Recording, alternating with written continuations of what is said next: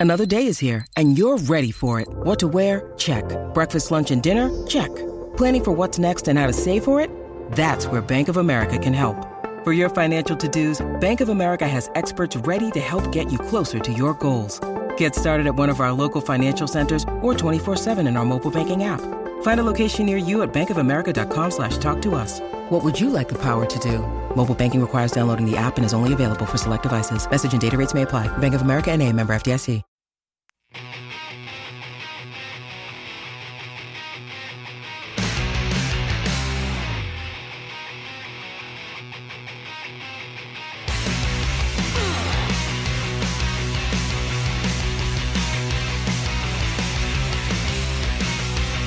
Ladies and gentlemen, boys and girls, welcome back to Basketball Conference, the ACC football podcast. My name is Joey Weaver. I'm a Georgia Tech grad and a Louisville fan. He is Mike McDaniel. He is a Virginia Tech grad and a Notre Dame fan.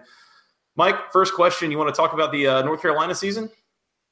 Uh, probably one of the only people that does. Uh, I know their, their fans certainly don't want to talk about it, but you know that's what we're here for.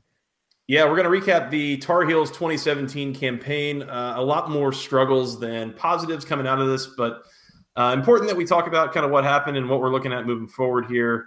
Uh, so we're going to be recapping North Carolina's season. To start out, Mike, probably worth mentioning uh, our preseason predictions.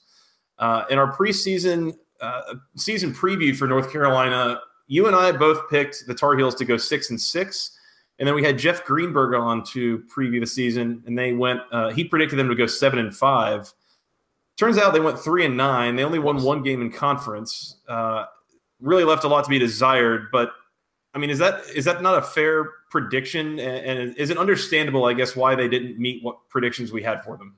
Uh, yeah. I mean, the entire team was hurt. I mean, that's really what it boils down to. Now we knew it was going to be a rebuild. We said six and six, and I think you and I and Jeff, when we previewed North Carolina, I think we were all kind of under the impression that, hey, you know, the Tar Heels were definitely undergoing a rebuild this year anyway. Uh, six or seven wins was not out of the question, but it was probably more on the optimistic end of things. So the fact they didn't end up there and the reasons why they didn't end up there, I think, kind of really just shine through pretty early in the year. Um, injuries all over the offense and the defense. Um, obviously, rebuilding unit on both sides of the ball anyway. You lose Mitch Trubisky, um, you lose Gene Chizik. You know, there's a lot of stuff going on there that um, end up playing into why they ended up at three and nine. It was kind of a perfect storm, honestly. I mean, they were one and seven in the ACC. They let a couple of games slip away that they probably could have won.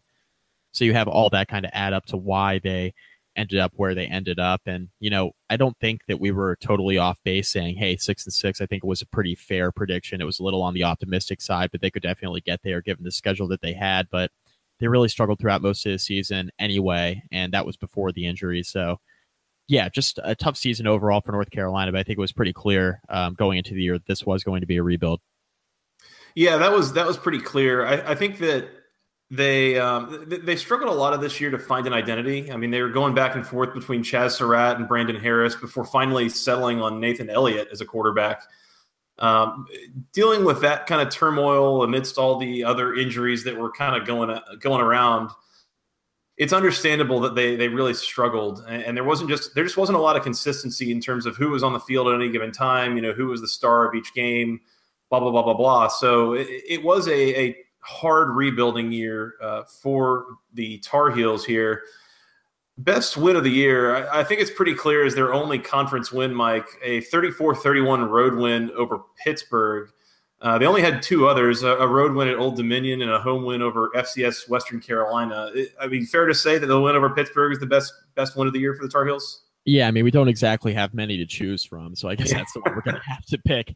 Uh, yeah, the only conference win. It was a team that beat number two Miami in the last week of the regular season. Um, so that I mean, that's a good win, obviously for North Carolina. Of course, uh, the game against Pittsburgh took place before that Miami game did uh, between you know Pitt and the Hurricanes, but yeah, I mean, it's a good win, and the quality of that win kind of shines through when you know you see Pitt a couple weeks later go and and beat the Hurricanes, the team that was in the college football playoff picture. So uh, even though Pitt went five and seven this year, I mean they were uh, they were a team that let a few games slip away as well, and you know they were a decent enough team um, in a rebuild for them as well. You know they didn't have Nate Peterman, so on and so forth. So yeah, that's a good win. It's the only conference win. Their other two wins are Old Dominion and Western Carolina, so I think by default it has to be that Pittsburgh game.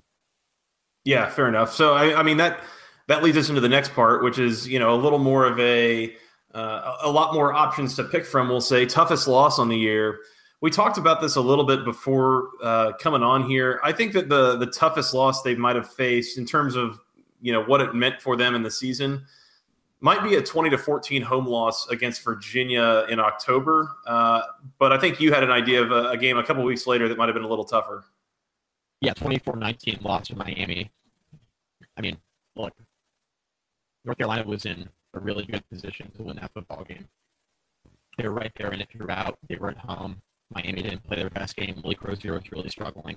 Nathan Elliott came out of nowhere and played well in that game. To let stuff away the way they did, I think is a pretty tough one to take um, especially when you're writing that football game. You go in having no expectations. Nathan Elliott's your third string quarterback. You go in and you beat that entire game, only to lose there down to the wire. So I think that might be the candidate for toughest loss, but you didn't really have expectations that they win that game. The fact they were right in there in the fourth quarter really says something about the performance there. I think that's the encouraging thing if you are a North Carolina fan, though, is that despite losing nine games, there were a few blowouts here and there throughout that schedule, but – most of those games, I mean, they were in them late. They weren't big blowout losses. Um, you know, a 33-21 loss at NC State at the end of the year, the 24-19 to Miami, uh, 20 to 14 to Virginia, uh, 27-17 to Duke, 47-35 to Louisville. Like they, you know, th- these games were not just total runaways that uh, UNC was just rolling over and, and, getting beat. So this team played with some fight. We we talked about that down the stretch. They did not quit. Uh, the, the, team kept showing effort late in the year, and and I think that's a, a, very commendable thing for a very clearly lost season. You know, by the time you get to the end of September, you could sense that this thing was not going anywhere anytime fast. So, um, but you know, impressive to see that at least from UNC down the stretch. Uh, Mike, let's talk about Larry Fedora. I don't, I don't think there's any assistant changes here on the staff. Uh, I know that they hired Tommy Thigpen as an assistant. He was a former linebacker from Chapel Hill, but other than that, okay, so we've talked a little bit about Larry Fedora, probably not on the hot seat, but my question becomes did he maybe miss his window? There's been a lot of talk about him trying to go find a job elsewhere. Did he miss his window after, you know, now waiting through this year? Is there is some of the shine off of him as a coach? Uh, I mean, probably. There were a lot of really good head coaching openings for him to potentially take advantage of last year. There was the LSU job that was open um, Baylor, which nobody really wanted to take, but Fedora was just seemingly always linked there. You know, there were a handful of positions that, you know, you really could have seen him taking. Um, Texas was open for a little while. I'm not sure how serious, you know, he ever was there. He was a rumored candidate at one point in time uh, before they hired Tom Herman. But I mean, Larry Fedora, you know, I think he's a good coach. Obviously, coming off of a three and nine season, it's hard to say, yeah, this is the next guy to lead your program at name your school. Um, mm-hmm. Obviously, he wasn't really in a position where he wanted to leave this year. You heard a lot of the rumors kind of quiet down after the last offseason, and you really didn't hear much of anything after a bunch of coaches were fired here um, of late. So, is a shine off Larry Fedora? I mean, I'm not sure the shine's off him as much as he may have just missed his opportunity if he really wanted to leave North Carolina. Now, I think his next window will open up in in a year or two, maybe if North Carolina takes a step forward next year, all of a sudden they go from three and nine to maybe like seven and five or eight and four or something like that, and they make a bowl game next year. Then all of a sudden, I think you'll hear about Larry Fedora being a pretty serious candidate for, you know, whatever head coaching jobs open up moving forward. But yeah, I think he missed his initial window, but that doesn't mean that another good job will open up down the line that he'll be interested in. Um, I think that he'll definitely have opportunities down the road because he's a really good coach. He's a great recruiter, um, most importantly, and you know, if North Carolina is able to bounce back following a, a tough season and a rebuild with a bunch of injuries, and they get back to being one of the teams contending in the Coastal Division, I think they'll say more about Larry Fedora than, you know, a lot of people think of him as a coach maybe right now. So, um, yeah, we'll just have to see how the next couple of years unfold. But I think Larry Fedora absolutely needs to have North Carolina moving back in the right direction heading into next season. I think that's fair, but I will say that I do think it puts him in a little bit of a weird spot, you know, in that he needs another year or two to rebuild his resume. And meanwhile, you know, it's easy to imagine why the UNC fan base would get frustrated with his constant flirting with other programs and other jobs, you know. So it's like he needs to succeed for another year or two at North Carolina to go get one of those jobs, but him trying to get those jobs is also irritating the fan base. So you wonder if he'll get that time. Um, Maybe so leash. Yeah, exactly. Um, so kind of a weird spot for for Larry to be in, but no reason to think that he won't be back next year as of uh, today as we record this. Mike, last thing, looking ahead to 2018, uh, you know, just want to talk kind of maybe in general terms. Will it be better or worse for North Carolina? And you could look at it one way and say, well, how could it possibly be worse? I think you could also look at it another way of like, this team has a lot that they're they've got in place to build on, and there's a lot of reason just objectively to think that 2018 will be a lot better than 2017 was. Is that fair? Yeah, that's fair. Um, you know, North Carolina's recruiting class right now. I guess we'll start there um, because most of North Carolina's team will be returning. They're very young on both sides of the football. Um, currently, right now, after the early signing period, North Carolina's class ranks seventh in the ACC and 37th nationally. So it's kind of a reflection, first of all, of how well the ACC has done in recruiting. Um, that North Carolina has a middle of the road class in the ACC, but a top 40 class overall. Uh, so North Carolina will probably finish with a top 35 or 40 class uh, by the time it's all said and done in February. As far as the schedule is concerned, I mean, they do have, you know, a tough schedule. I mean, they play at home against UCF. They have a road game at Cal to open up the season. They're going on the road to East Carolina. East Carolina should be improved. Um, and that's you know, they got a Western Carolina game towards the end of the year. They shouldn't have any trouble handling. And then, you know, in ACC play, they got Miami on the road. Um, Duke, Virginia, and Syracuse are all winnable games, in my opinion. They do have Virginia Tech, Pitt, Georgia Tech. They got NC State at home as well. So, you know, there's some tough games in ACC play, as there always is. But I think it's safe to say North Carolina will be in a position to move forward and, and be better next season, just given what they have returning and what they'll have coming in as far as recruiting is concerned. I think the biggest thing for North Carolina, and you mentioned this off the top, is I think they need to find an identity heading into next year. So, you know, they struggled with that for most of the year. They tried to run the ball. They had, you know, rotating quarterbacks, inconsistent uh, play on the defense. I think finding an identity will be the most important thing to watch heading into next season for North Carolina to really determine if they'll be a team that's ready to move forward.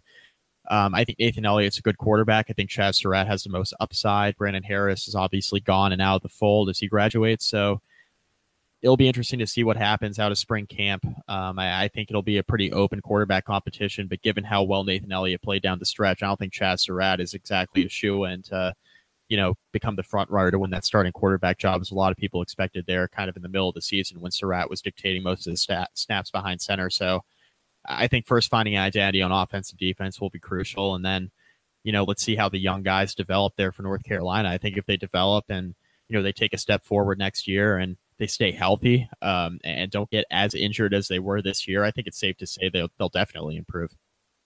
Well, I think we got to say that Nathan Elliott's the guy moving forward. That you know, for for Surratt to be the starter at some point next year, I mean, he would have to beat out Nathan Elliott, or Elliott would have to get hurt. Um, I, I, think it's pretty clear that uh, Surratt played his way out of a job, and Elliott played his way into one. So we'll we'll see. Um, I, I, think that there's a lot to be like the thing that you mentioned that I, I really get hung up on is that there is so much returning talent on this team. Uh, this is a classic, you know, rebuild team where you got a lot of freshmen and sophomores who are playing. And the, the, cool thing about next year is that all those freshmen and sophomores become sophomores and juniors. Um, you know, they've got a whole bunch of experience. They can practice more effectively in the offseason. They're more comfortable with what systems they're running, all this. I think that North Carolina is going to be in good shape next year as long as they can stay healthy. You know, you never know if that's going to happen or not just by looking at a team. But uh, in any case, I, I, think the the Tar Heels are in good shape moving forward. Just got to take your lumps this year and, and uh, kind of move on and, and find some stuff to build on, which I think that they will. Uh, again, getting most of their starters back, most of their key impact players are coming back, and they'll be uh, better in 2018, we figure, than they were in 2017. Mike, anything else on North Carolina? Nah, I think we're all set there. Um, obviously, a rough season for the Tar Heels, but it should be better moving forward.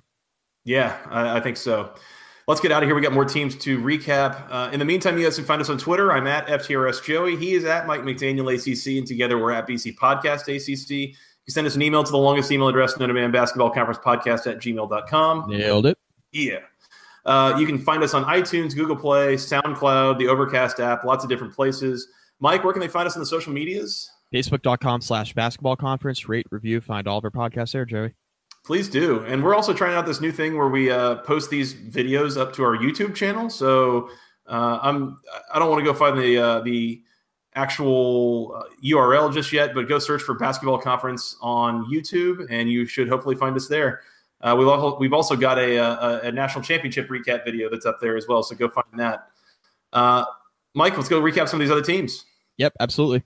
Talk to you then. For Mr. Mike McDaniel, I am Joey Weaver. Thanks, guys, for listening. We'll talk to you again soon. And until then, go ACC.